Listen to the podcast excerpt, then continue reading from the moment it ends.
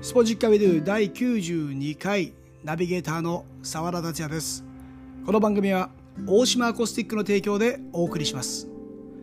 さて今回は久しぶりに女子サッカー選手にインタビューをしました女子サッカーの名門日ノ本学園高等学校出身で高校卒業後にはなんと日本の裏側ブラジルに単身渡ったという日本女子サッカー界の歴史にも例のないブラジルでプロサッカー選手になった藤尾キララ選手ですまさにこの番組の企画に合致するこんな人がいるんですよというゲストです僕とも共通する長尾健二さんの名前も飛び出すインタビュー現在お住まいのチームの寮しかも相部屋この時には4人が同じ部屋にいた中2段ベッドの上で1時間以上お話を聞くことができましたまずは前編エピソード1をどうぞ、えー、サッカーは何歳から始められたんですかえー、サッカーは何歳年中、年中年中、年長ぐらいだ、年中、年長だったかな年長だったと思います、多分。それはもう自分が好きで始めた感じですかやらさいれや、た別に。 いや、やらされたわけじゃなくて、は地元に遊んでた子が、幼馴染がみんな男の子とかだったので、い、はい、で、みんなサッカーとかしてて、したうら土日とか遊べないじゃないですか。はいはいはえーだから、遊べないからサッカーに入れば遊べるかなと思って、入りました。い一 緒に遊んでもらえるからっていうやつでねサッカー入ったみたいな、そんなところからスタートして、で小学生時代はずっとサッカーだけやってたんですかバスケットもやってました。バスケットバスケットって、はいもうふ普通のバスケットポートボールじゃなくてバスケットボーあめちゃめちゃ普通にバスケットボールやってました。ルへえそうするとバスケットやると結構守備の勉強というかあの守備サボるとバレちゃいますよねバスケってはい、そういうのありもまじゃすあね。サッカーに生かされたりしているんですか いや、全然高校時代は全く趣味をしたくない人でした。そうなんだ でもバスケットはまあ、え身長は何センチですか身今156あるかないかだと思う。じゃあそんなに当時小学生の時も身長高いわけではなくて、あ、全然全然ちっちゃかったですね、ずっと。ええそれでバスケットってことはよっぽど俊敏な動きで、いや、バスケはしうん、あの守備が大好きです。あバスケの時の守備は大好きいや、今もサッカーは守備好きですよ。あ あじゃあもう高校の時だけちょっと守備をサボってた時期があって基あ本かなりサボってましたね。 まあ後ほどその辺もちょっと触れていきたいと思いますけど、えー、と他に、はい、えー習い事僕ちょっと娘がいてあの2人いるんですけど、えー今小学1年生と幼稚園年中で習い事っていうのを毎回聞いてるんですよ皆さんに特に女性の方には、あーは習い事は何かしてました水泳とか習字とか十字ですかね。習字そろばんとかも、はいそろばんをやってないですかあ、全然塾も何も行ってなくて、ただあ習字だけはやってます。習字と小さい頃は日本舞踊ー日本舞踊、舞踊うん、それはなんでをやってました。両親の影響とか、それはいとこ、いとこのおばあたが、おばあちゃんが、うんえー、まあ、生徒さんとしてやってて、うんうん、なんか、やりなさいってそれだけは言われてやってました。よくわかってないけど。ちょっと生かされてるんですか今今に少しは。ああ、そうですね。姿勢とか。ああ姿勢大事ですもんね。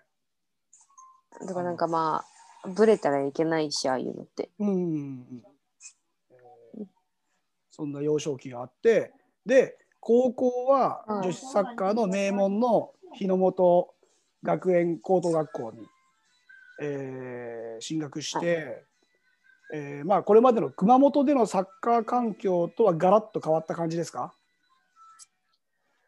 変わりましたね。初めて女子サッカーとか、すごい女子だけのサッカーになったので、はい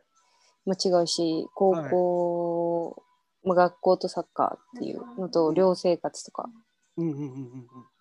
そうですね。違う環境になりましたね。その親元離れて。で、はい一元なんで、兵庫県ですよね。兵庫県。そうですね。ね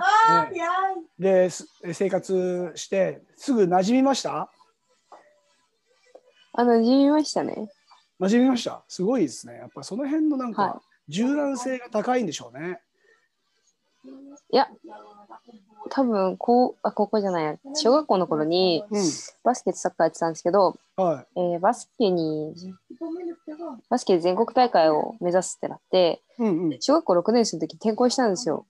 地元、熊本から福岡のえ小学校に。バスケットその時のために親、はい、あ、そうそうそうそう。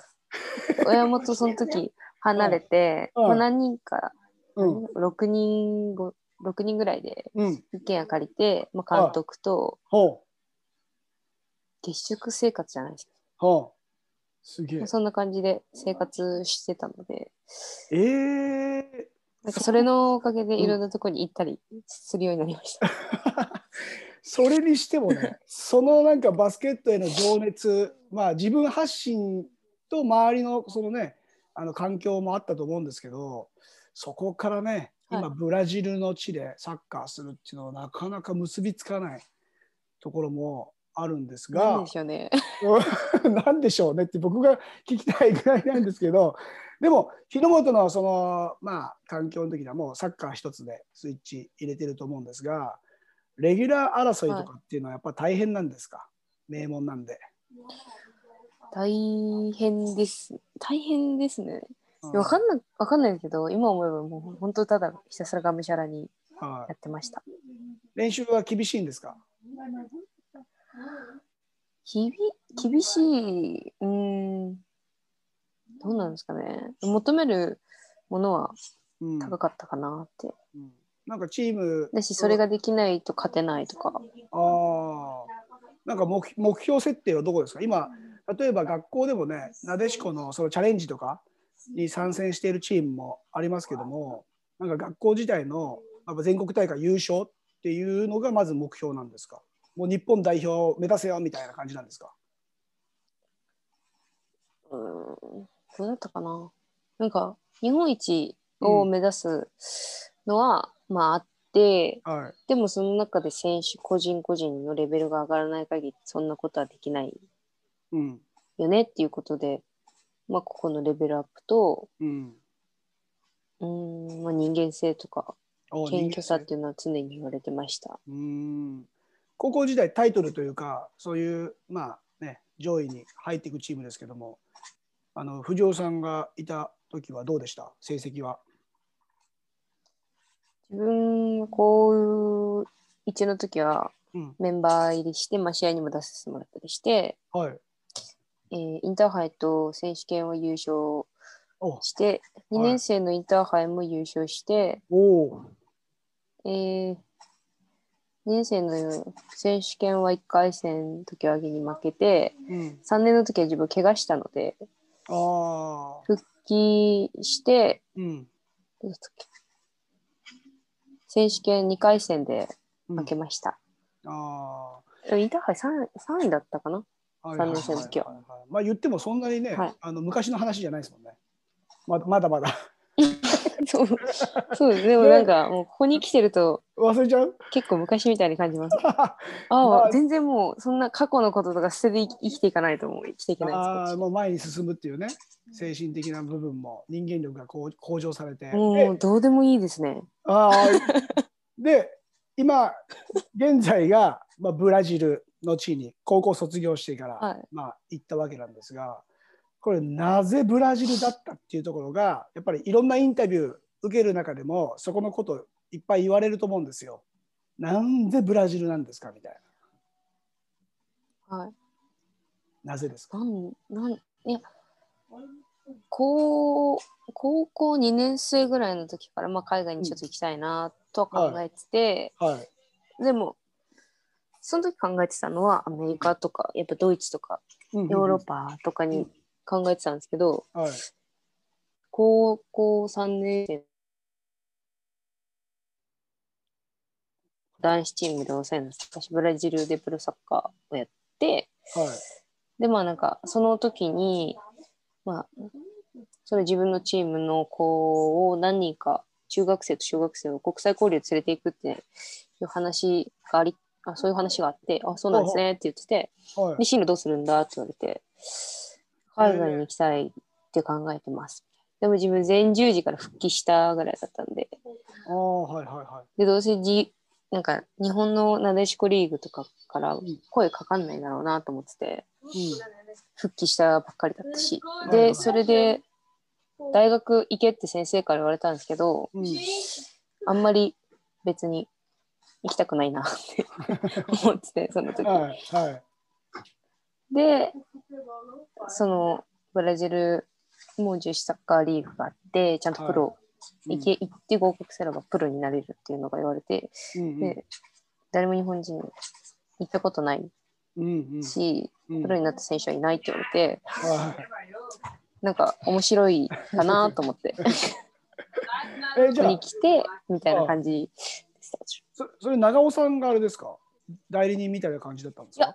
違うあ全然。全然自分代理人も何も使ってなくあ長尾さんには相談したんですよ、はい。行きたいって考えてますうんうん。でもその時長尾さんからの話もあって、まあ、これぐらいのお金が必要でこれぐらいかかるよって言われてて、うんうんああそうなんですねって言われてでもなんかその時はとりあえずまあそんなことあるけどうんいっかなって思ってあ、あ、なるほでど。親も行け行けばって言ってくれたので、まじゃあね行きますって言って、まあ来 週に。それこそ ね、あ来のましたあまり周りからは勧められないというか、ちょっと未知の領域すぎて、そうですね。うん、だからブラジルいなんでさ女子の選手っていないんだろうって普通にこう思っても行ってみなよっていうことは本人が思わない限りちょっと進められないから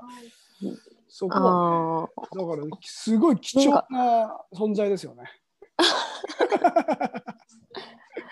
はい、なんかいろんな南米とかい世やう界にチャレんそうですねンジしてる人が僕インタビューさせてもらってる中で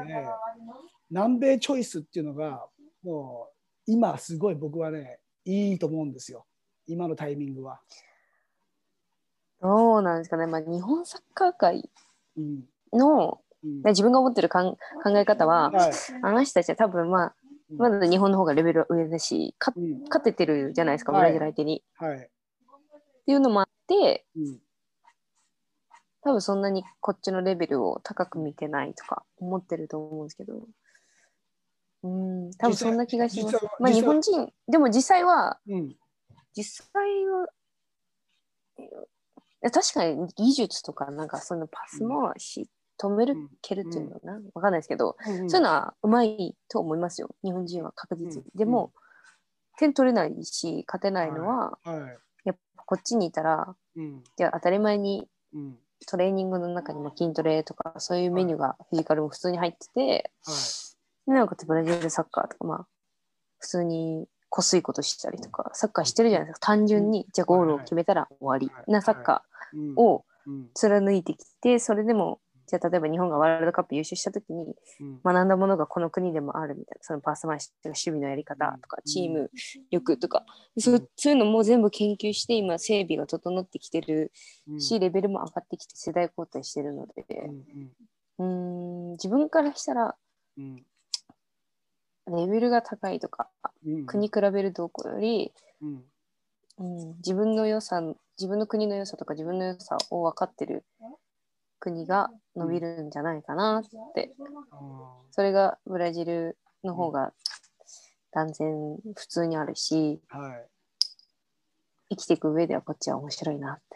て。すごいやっぱりそこがそこがね変態の領域にこう入ってきてるんでいやあのいいですよね。なんかこう大変なネガティブな発言じゃなくてもう全てがポジティブだしでもうすでに3年をもう経過しているような状態なのでそうですねよ余計にねこう染みて聞こえてくるというかねあの説得力があるなんですかね。で僕もそのなでしこの環境にはその MC の舞台で携わっているので全体像ももちろん見てますし、はい。はい、でまた WE リーグっていうのがね今後立ち上がる予定ではあるんですけどもでも実際プレイヤーは同じじゃないですか。ね、だからううんそこをねあの見せるサッカーにしていくのか、まあ、プロリーグがこうできていく中でどう変わっていくかっていうのは、まあ、楽しみの一つなんですけど逆に変われるのかなっていうちょっと心配もあったりして、えーそのあたりブラジルの人たちってサッカーって日常じゃないですか。はいだからどうですか第一印象行ってみてうわすげえ何この国みたいな。うん最初の方はうん自分もがっつり日本人すぎてこの人たちの陽気さには勝てないとか思ってたんですけど。 陽気さね、陽試合前のエンいジやンとなかんでねお。前らそんなにそうマジうるさいんですよ。だよね。ね今でも思う今でもうん思いますよ。うん今そのタイミングでキラにそのテンションで振ってくるなとか。はいはいはいはいでもそれはね、アルゼンチンにはないんですよ、その陽気さって。やっぱこの国なんですかね国そう特有なんですかそのね、ブラジルのやっぱりベンチ、ロッカールームの雰囲気っていうのはね、独特。もうアルゼンチンはまあ冷めてますよ。みんな結構こうプライド高い感じ。えー、ヨーロッパの香りやっぱり醸し出してくるんで、だから、なんか、ウェーって太鼓とか、こういうなんか踊っちゃうみたいな感じは全然ないですもんね。お前こっちマジうるさいです よ。だからなんかものすごく自分自身がそれに合ってるのならいい意味でね大きく変わるだろうし吸収するし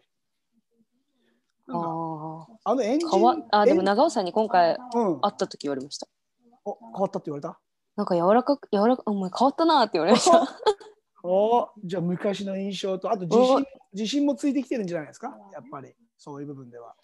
考え方が変わったっていうかうんあ物事そうなにんだ対するこう柔軟性がうん変わったかなって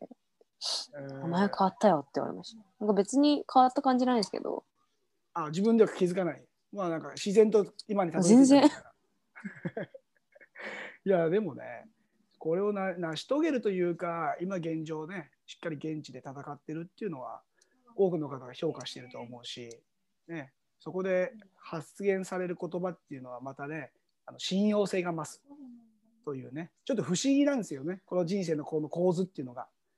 だから、そうなんですよねそう人は変わってないのになんか捉え方で、ね、その発言に影響力が出ちゃうっていうね部分でだからあいやあれじゃないですかあのなでしこ版キキングカズって言われるのもちょっとなんか違う感じにしませんあー鬱陶しいですねね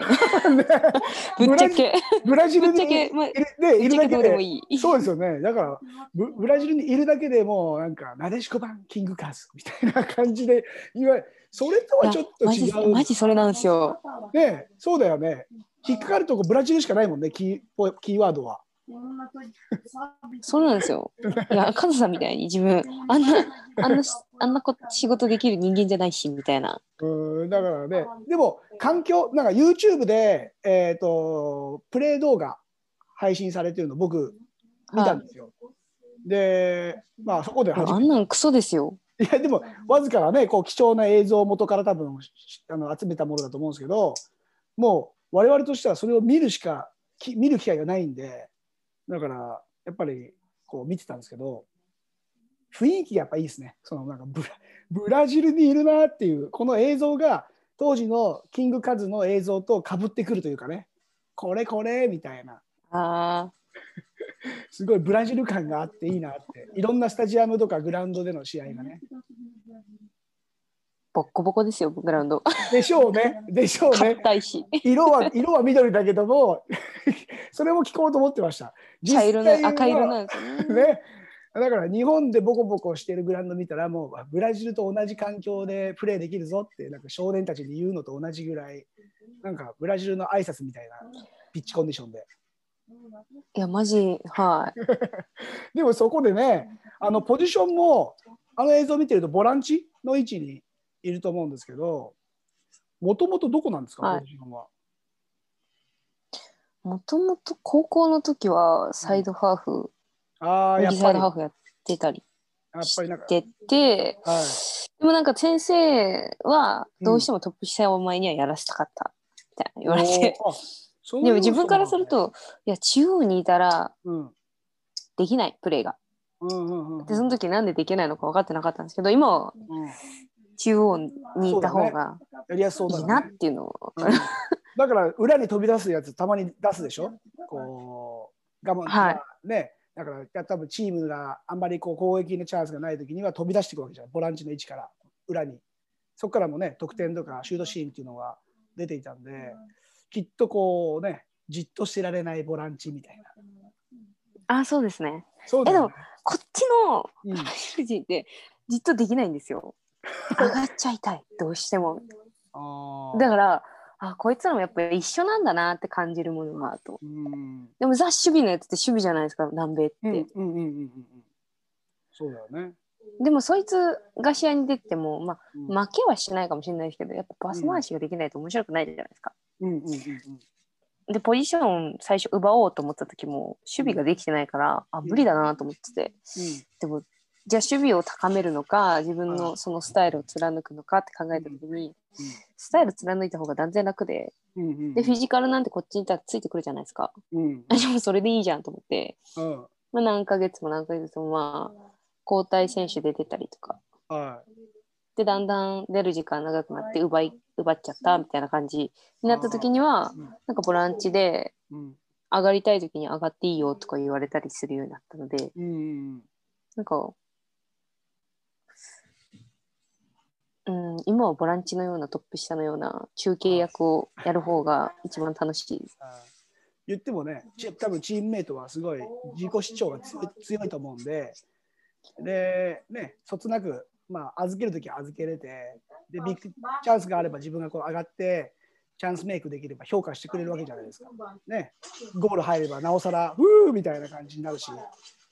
や、マジもうそれなんですよ。やっぱゴールが決まればどうでもいいみたいな。ね自分はそこまでの仕事ができれば十分って思うんですよ。だってうまいし、みんなの方が。うんいやでもねその慎重さもある対人プレーって結構大変だと思うんですよそのぶつかるシーンのところでこの辺りはどうですかちょっと変化はありますあのまあ膝の十字前十字前十字のあの損傷によって、まあ、長期離脱してそこでねまた補う部分も補って今コンディションがあるってまあ先日も試合あったんですもんね週末に試合があってあの勝ったという報告を受けてますか勝ったんですけど、まあ、やっと うん試合許可が下りて、うんうんうんはい、お前はまだまだフィジカルを高めような、み たいな。あ言われ言われちゃ っただからずっと別メニュー組んで、く組まれてますよ、一人だけ。ってああそうなんだまあでもねそれぐ細らい、言われましうた。ん、厳しいまあそのね選手的には厳しい怪我を負っているのはあるので今そこでねはい。少しコンディションを上げていく段階にあるとは思うんですけど、まあ、コロナの影響もブラジル結構多かったじゃないですか、感染者数が。あはうん、だからね、本当に戻れたこともまず奇跡的な感じもすると思うし、い。あなんか、そうですね。うん、今今どうですか、ブラジルのコロナのその発信、報道、ニュース。なんか、ニュース、大統領がまああんな感じですから、多分なんか、日本で何って言ってますか、今。日本は全然もうあの日本のコロナの情報さえ全然出なくなっちゃって、感染あ、者、ですよね。あんまそうブラジルでも聞かないっす。 やっぱりそうだよね。なんか気にしそうもないもんね。なんか世界的にそんな感じになってきちゃってるかなっていう気はあしますーけなんか首都圏に住んでないど。うん、ってい今うのどがこなまんでだす大かきいので、どんなとこなんですか今住んでるとこ。カサドール、あ、かカサドールわかりますかカサあドーの、サンタカタリーナ州ル。あ、の、サンタカタリーナ。はい。多分こっからうん、 8時間ぐらいでアルゼンチン着きますよ。8時間、10, 10時間あれば多分着くんじゃないですかね。あのちょっと今、あれですもんねあの、当たり前のように8時間、10時間で言ってますけど、これ日本の方とかあの、信じられないバス移動、ブラジルの人は当たり前にやってますけど、あのそうですね。ねえあのえぐいぐらいのアウェー戦の言ってくださいよ、長距離移動やばいですみたいな、あるでしょ、い一部リーグなんで、いろんな地域あにあ、毎週、毎週、毎週今週、今週、今週アウェーだったかな今週アウェーではアララクラーラってとこに行くんですけど、い、あららくらら。はいすごい移動をその場をバスで平気で。 8時、こっから何 時間ぐらいで着くんですかねわかんないですけど、先週はうんアウェーはサンパウロだったんで、12時間バスで。 12時間バスってだからそれができ12っるて言ったか14とか言ってたかな。メンメンタリティがやっぱりこう普通の日本人の精神だともうそれが嫌でサッカー続けられないっていう選手も多分いると思うんですよ移動が大変ああもうバスマジ嫌だみたいな決していいシートじゃー、ない全し然快適ですよ。快適え日本みたいにバイクのマイクロバスで行くうんこと絶対ないです。でしょあだかの、なんらか、ちょっとはあ、いや、ちょっとあんまり環境ち良ょくっないと、ちょっとリッチじゃない、ちょっと大き大きめなあバスでそうな行んだったんで。あそうなんだ長距離用みたいなバスになってるんですね一応あははい。じゃあ一応、だから別に、そんな。すごいやっぱ違うななんか普通の考えとちょっと違うんでしょうね藤尾選手のその感覚がいや、そうなんですよ。自分、よく人言われとる違いすぎるって言わ れて、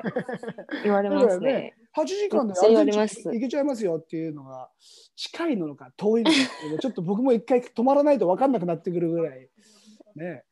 そんな感覚に陥ってますけどもあの女子サッカー、はいブラジルでの女子サッカーっていうのはメディアでの扱いっていうのはどうですか紹介されてるのがあ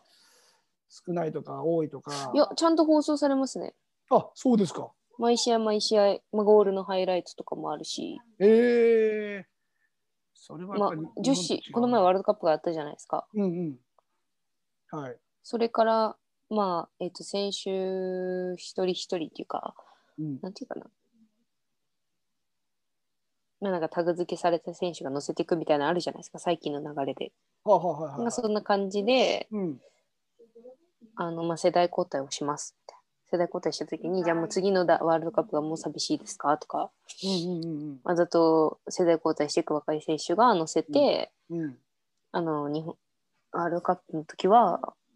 めちゃくちゃ盛り上がってたのに、うん。その国内サッカーになったらもう盛り上がらないんですかとか、選手、あテレビの放送はないんですかとか、うんうんうん。そういうのをみんなで反発運動みたいな感じがあって、そこから変わってきましたね。ニュースも普通にあるようになったし、うん。もうまだネット配信で試合なんですけど、うんうんうん。でもツイッターとかで、うん。公式の、サッカー協会公式のツイッターで、まあ、試合が流れたりとか、はしますねあー。やっぱりあれですね。その選手たちがしっかり伝えるっていうことをするからこそ現場の声も出てきて変わろうとするというか変化があるよはい。感じが、まあ、日本にはないあれですよね。もう言ったらダメみたいな、言ったら干されるみたいな感じになっちゃいますもんね。 ねえあんまり言ういなやみちょったといな、日本には生きていけないです。 ねあんまり言うなよみたいな感じになっちゃうから、結果的にみんな我慢して、それが当たり前になって、その中で生きていかないといけないっていうのがね、あのいいのか悪いかって言ったら、それに慣れちゃった日本人っていう部分があると思うので、なのでね、もうものすごく客観的に日本の女子サッカーが多分見れてるだろうし、あやべっち FC も終わっちゃったんですからね、知ってます終わったらしいですそうでねすそう。ですあんま見てない、最あ近。だからだからサッカー番組がね、 あんだけ長く続いたのがこう終わってしまうってことは、ちょっとね、変化もあったりするんですけども、えーブラジルの生活、えー楽しいところ、どんなところですか、楽しい。うん、こう結構な、えー、今聞いてるだけでも相当馴染んでるんで、もう、言葉の部分とかも大丈夫ですかもああ、もう普通にう普通に独学喋れます。独学独学ですよ。自分、 あ全く喋れない状態で来ちゃったんで。来て、辞書、辞で書持って単語を覚えて、はい、みたいな。 それでキャッチボール今、なんとか成立して、単語も少しずつあ、まあ増普通にもう。はえてって、すごいね。そんな感じでやっぱり、生きていける人は生きていけるんだな。い生きていけますね、大体。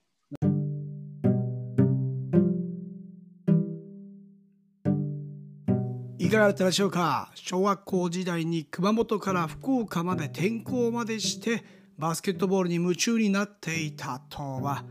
親元を離れて育っていくたくましい娘我が子はどんな子に育つんだろうと少しワクワクとドキドキを想像しちゃいました膝の前十字靭帯断裂の大怪我から復帰しコロナの影響でチーム合流も遅れましたがすっかりブラジルでの生活も肌に合ってきているようですサンタカタリーナ州カサドールを舞台にアウェー戦での長距離移動バスで12時間14時間、まあ、頑張っているという感覚よりこれがブラジルでの環境いやブラジルに限らず日本人が知らない世界の環境かもしれませんこの中で生き抜く力この中でハイパフォーマンスを維持しないといけない目に見えない想像の世界ですがこういう環境を密着映像で撮りたいですね日本人が知らない世界結果的に政治にしてもサッカーにしても世界を参考にしているわけですから、まあ、いろんな国々の現状を知れたらよりいいものが生まれてきそうな気はしますいいところだけを知って取り入れるのではなくその逆の中にも私たちの生きるヒントが隠されているかもしれませんまた次回エピソード2後編へと続きますここまでのお相手は澤田達也でした Muchas gracias! Chao! Adios!